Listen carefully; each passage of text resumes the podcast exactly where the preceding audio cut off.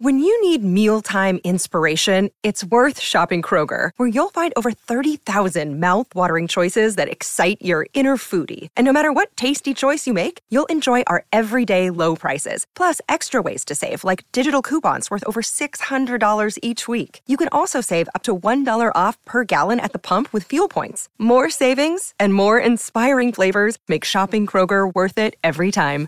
Kroger, fresh for everyone. Fuel restrictions apply.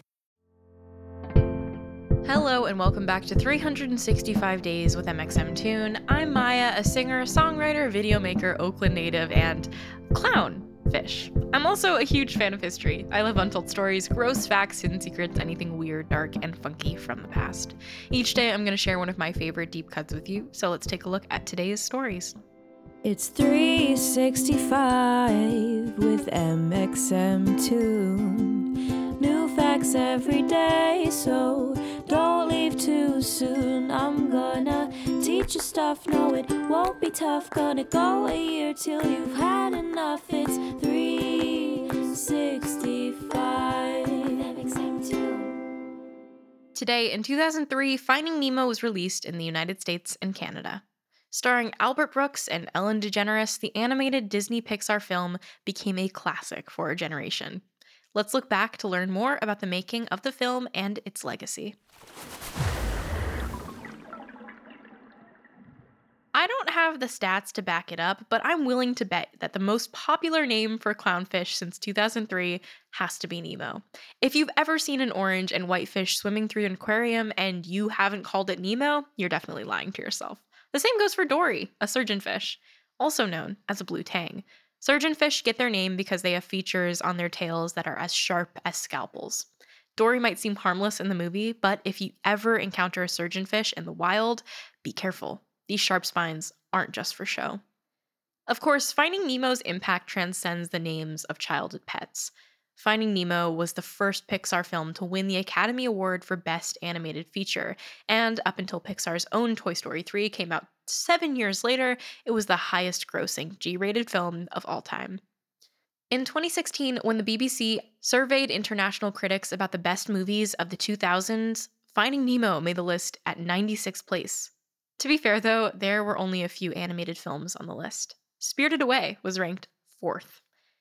Accolades aside, Finding Nemo is just a really fun, wholesome film, and it appeals both to children and adults.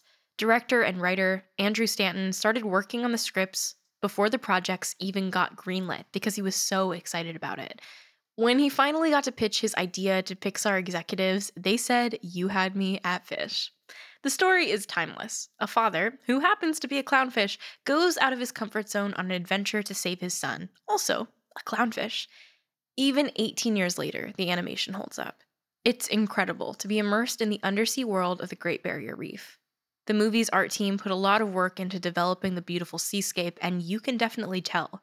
The animators were required by Pixar to sit in on courses in marine biology and oceanography, and they even took scuba diving classes to see marine life up close. I'd love to scuba dive, but if you may recall from our May 18th episode, the art team for the DreamWorks animation, Shrek, weren't as lucky. One animator had to take a mud shower to better understand the fluid dynamics of mud. As accurate as the underwater creatures were, fish don't have the ability to express themselves through facial expressions. The movie would be pretty strange if every line were delivered with a straight face. So instead, Pixar based the fish's facial expressions off of dogs. It's too cute. Spoiler alert if you still haven't seen Finding Nemo, the movie revolves around Marlin's quest to rescue his son Nemo, who was captured and sent to live in a dentist office aquarium.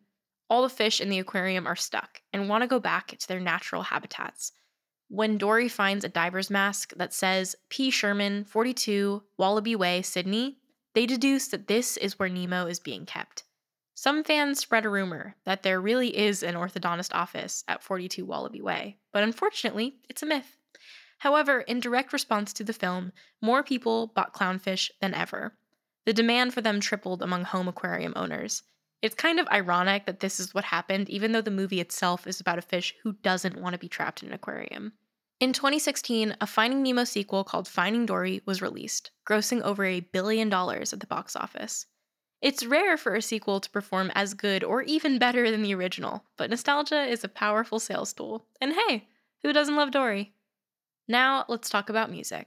On this day in 2017, NBC debuted its dance competition series, World of Dance. The judging panel featured executive producer Jennifer Lopez, Ne-Yo, and Derek Hough from Dancing with the Stars. World of Dance produces dance shows across 25 countries, but their US based rendition wasn't as successful as producers hoped. The series was canceled in March 2021 after four seasons, but during its run, videos from the show earned over a billion views online. For Jennifer Lopez, working on the show was a way to return to her roots. She called dancing her first form of artistic expression. Even though it only ran for a few years, the show still earned the Primetime Emmy for Outstanding Choreography for Variety or Reality Programming in 2019. And now, for our final segment of the show, I'm going to be going back into my own photo archives to see what I was up to on a May 30th in my life. On May 30th, 2017, I went to see Hamilton. I did not know what Hamilton was about at that point in time. And now I've watched the recording of it on Disney Plus like a million times, and I know virtually every single lyric by heart. And I'm trying to get my tiny cousins to also be obsessed with it, but only successfully got them hooked on the Muppets version of the entire show. Very sad, but close enough. Um, I loved Hamilton. It was the first time that I had ever seen a musical live. Actually, wait, that's a lie. I think I saw um, goodness, I saw one before that. I can't remember, but Hamilton obviously is the most memorable one. Um, and I got to see it with most of the original cast too. I saw it at the Orpheum in San Francisco. My mom got tickets through the Hamilton lottery and it was a lot of fun. If I could see it live again, I will. I'm I'm sure it'll return back to Broadway stage at some point in the future after this pandemic gets a little bit better, but um yeah, I would definitely go again. It was very fun, but still listening to it on Spotify is just as fun as well. Thanks for going back in time with me, and remember to subscribe wherever you listen to podcasts. Come back tomorrow for more stories from the past. It's 365 with mxmtoon. New facts every day, so don't leave too soon. I'm gonna teach you stuff, no, it won't be tough. Gonna go a year till you've had enough. It's 365.